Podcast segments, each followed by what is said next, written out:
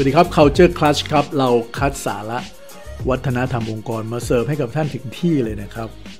ผมเชื่อว่าหลาย ๆ คนเนี่ยเคยได้ยินคำว่า employee engagement ถูกไหมฮะคำนี้ต้องบอกว่าเป็นคำใหญ่คำหนึ่งในองค์กรยุคใหม่เลยนะครับ ที่หลาย ๆ องค์กรให้ความสำคัญกันมาก ๆ บางองค์กรเนี่ยลงทุน ลงแรงไปกับเรื่องนี้ค่อนข้างเยอะได้ผลบ้าง ไม่ได้ผลบ้าง แต่ก่อนจะมาถึงจุดของ employee engagement เนี่ย หลายๆ คนอาจจะเคยได้ยินคำว่า employee satisfaction นะฮะความพึงพอใจของพนักงาน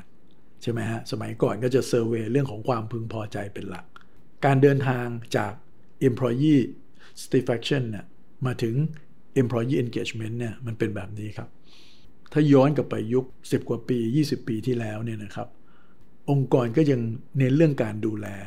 basic needs ของพนักงงานเป็นหลัก เพราะความต้องการของคน อาจจะยังไม่ซับซ้อนมาก ปัจจัย 4 งานตอบโจทย์เรื่องเงินเงินทองทอง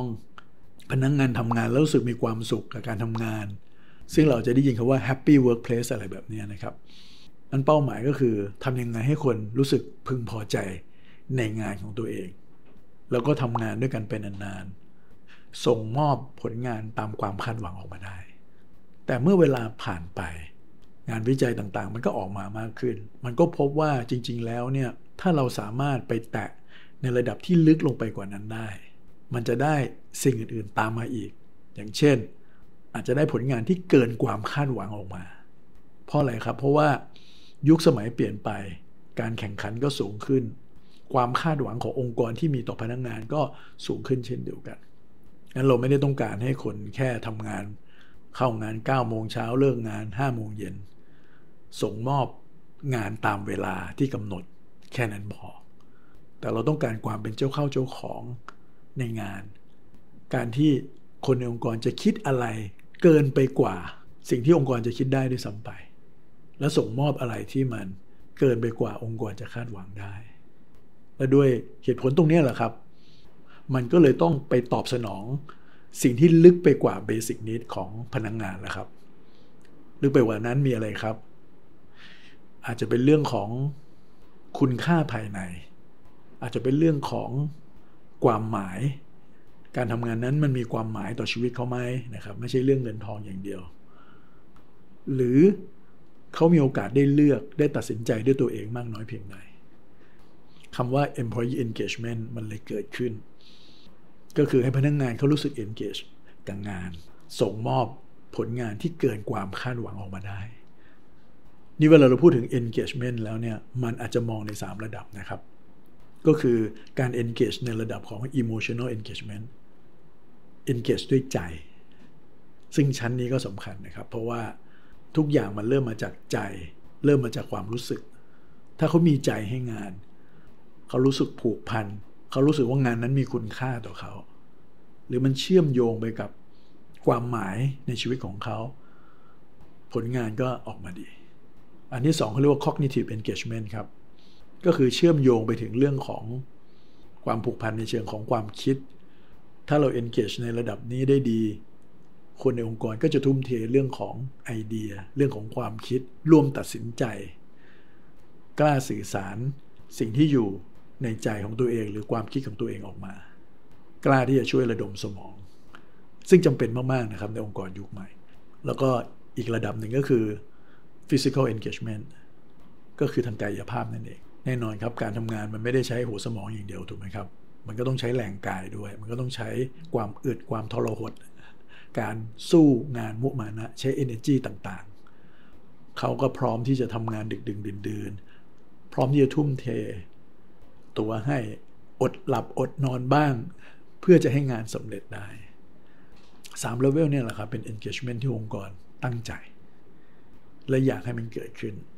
อะแล้ววัฒนธรรมองค์กรเนี่ยมันไปเกี่ยวข้องกับเรื่องของ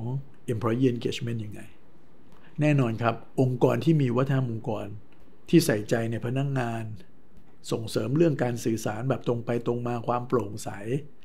องค์กรที่มีวัฒนธรรมในการสร้างการมีส่วนร่วม พวกนี้แน่นอนครับ มันจะส่งผล engagement ด้วยตัวมันเองอยู่แล้ว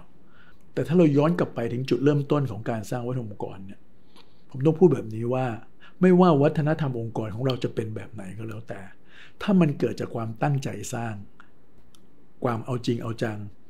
ของผู้บริหารในการที่จะส่งเสริมให้วัฒนธรรมองค์กรนั้นเกิดเนี่ยมันย่อมส่งผลให้ employee engagement เนี่ยสูงขึ้นตามไปด้วย ไม่ว่าวัฒนธรรมองค์กรของท่าน มันจะคือเรื่องอะไรกันแล้วแต่ เหตุผลคืออะไรครับ เวลาองค์กรจะสร้างวัฒนธรรมองค์กรเนี่ย เขาก็ต้องมีการระบุ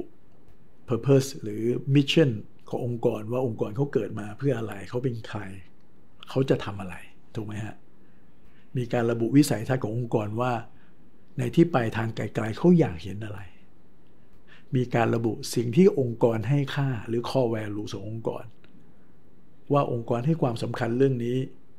เรื่องนี้เป็นเรื่องใหญ่เป็นเรื่องสำคัญขององค์กร และไอเซตของ กลุ่มนี้ทั้งหมดเนี่ยมันหล่อหลอมขึ้นมาเป็นวัฒนธรรมองค์กรนั่นเอง แล้วถ้ามันชัดเจน มันมีตัวตนที่จับต้องได้ คนที่เขาคิดแบบเรา ที่เขามีเซตแบบนี้คล้าย ๆเรา เขาจะมาร่วมงานกับเรา หรือถ้าเราสามารถปลูกฝังคนที่เป็นอยู่ที่มีอยู่แล้วให้เกิดสิ่งนี้ได้ด้วยเนี่ย มันก็จะเป็นการเชื่อมโยง วิสัยทัศน์ส่วนตัวเพอร์เพสส่วนตัวของคน แล้วก็ สิ่งที่คนแต่ละคนให้ค่าหรือคอแวลูของคนแต่ละคนเข้ากับขององค์กรนั่นเอง แล้วถ้ามันอะไรกัน คนคนนั้นก็จะรู้สึกว่าตัวเองเกิดความผูกพัน ทั้งในระดับของ emotion ก็คือใจนั่นเอง เพราะจะรู้สึกว่าองค์กรกับเราเนี่ยเรามีความหมายร่วมกัน เราแชร์ความหมายร่วมกันนั่นเอง ในระดับ cognitive ด้วยนะครับ องค์กรที่เอาจริงเอาจังในเรื่องการสร้างวัฒนธรรมองค์กรเนี่ย มักจะใช้วัฒนธรรมองค์กรเนี่ยเป็นหลักในการตัดสินใจ ในการแก้ไขปัญหาในการจัดการเรื่องความขัดแย้งต่างๆ ด้วย เพราะฉะนั้นเรื่องของ Open เรื่องของ Transparency มันเลยเกิดขึ้นถูกไหมฮะเพราะมันไม่ต้องมีอะไรกักไปกักมาละเราว่ากันตามคอแวลูขององค์กร เราว่ากันตามสิ่งที่มันเป็นวัฒนธรรมก่อนเลย เพราะฉะนั้นเวลาโอเพนกล้าคิดกล้าทำกล้าแสดงออกไอเดียต่างๆ มันก็จะออกมาจากพนักงงาน cognitive engagement มันก็เกิดขึ้นโดยปริยายครับ เขากล้าร่วมตัดสินใจ เขาอยากใส่ความคิดเห็นลงมา แล้วก็ประการสุดท้ายเรื่องของ physical engagement มันเกิดได้ยังไง องค์กรที่เอาจริงเอาจังในเรื่องการสร้างวัฒนธรรมองค์กรโดยปริยายก็จะสร้างสิ่งแวดล้อมในการดูแล เชิงกายภาพของพนักงงานด้วย ไม่ว่าจะเป็นเรื่องของ well-being ของพนักงงาน ความอยู่ดีมีสุขของเขา สร้างสิ่งแวดล้อมในการทำงานต่างๆ ออกแบบ workspace ให้มันสอดคล้องกับสิ่งที่ตัวเองเชื่อ สิ่งที่มันเป็นประโยชน์ต่อองค์กรและก็คนในองค์กร physical engagement มันก็เกิด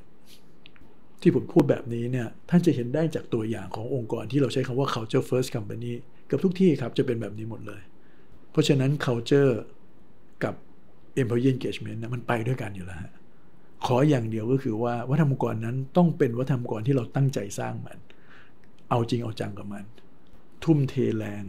ทุ่มเทกำลังให้กับมันด้วยครับ และแน่นอนครับถนนสองเส้นนี้ก็จะมาบรรจบกันนั่นเองเราพบกันใหม่ใน EP หน้านะครับ สวัสดีครับ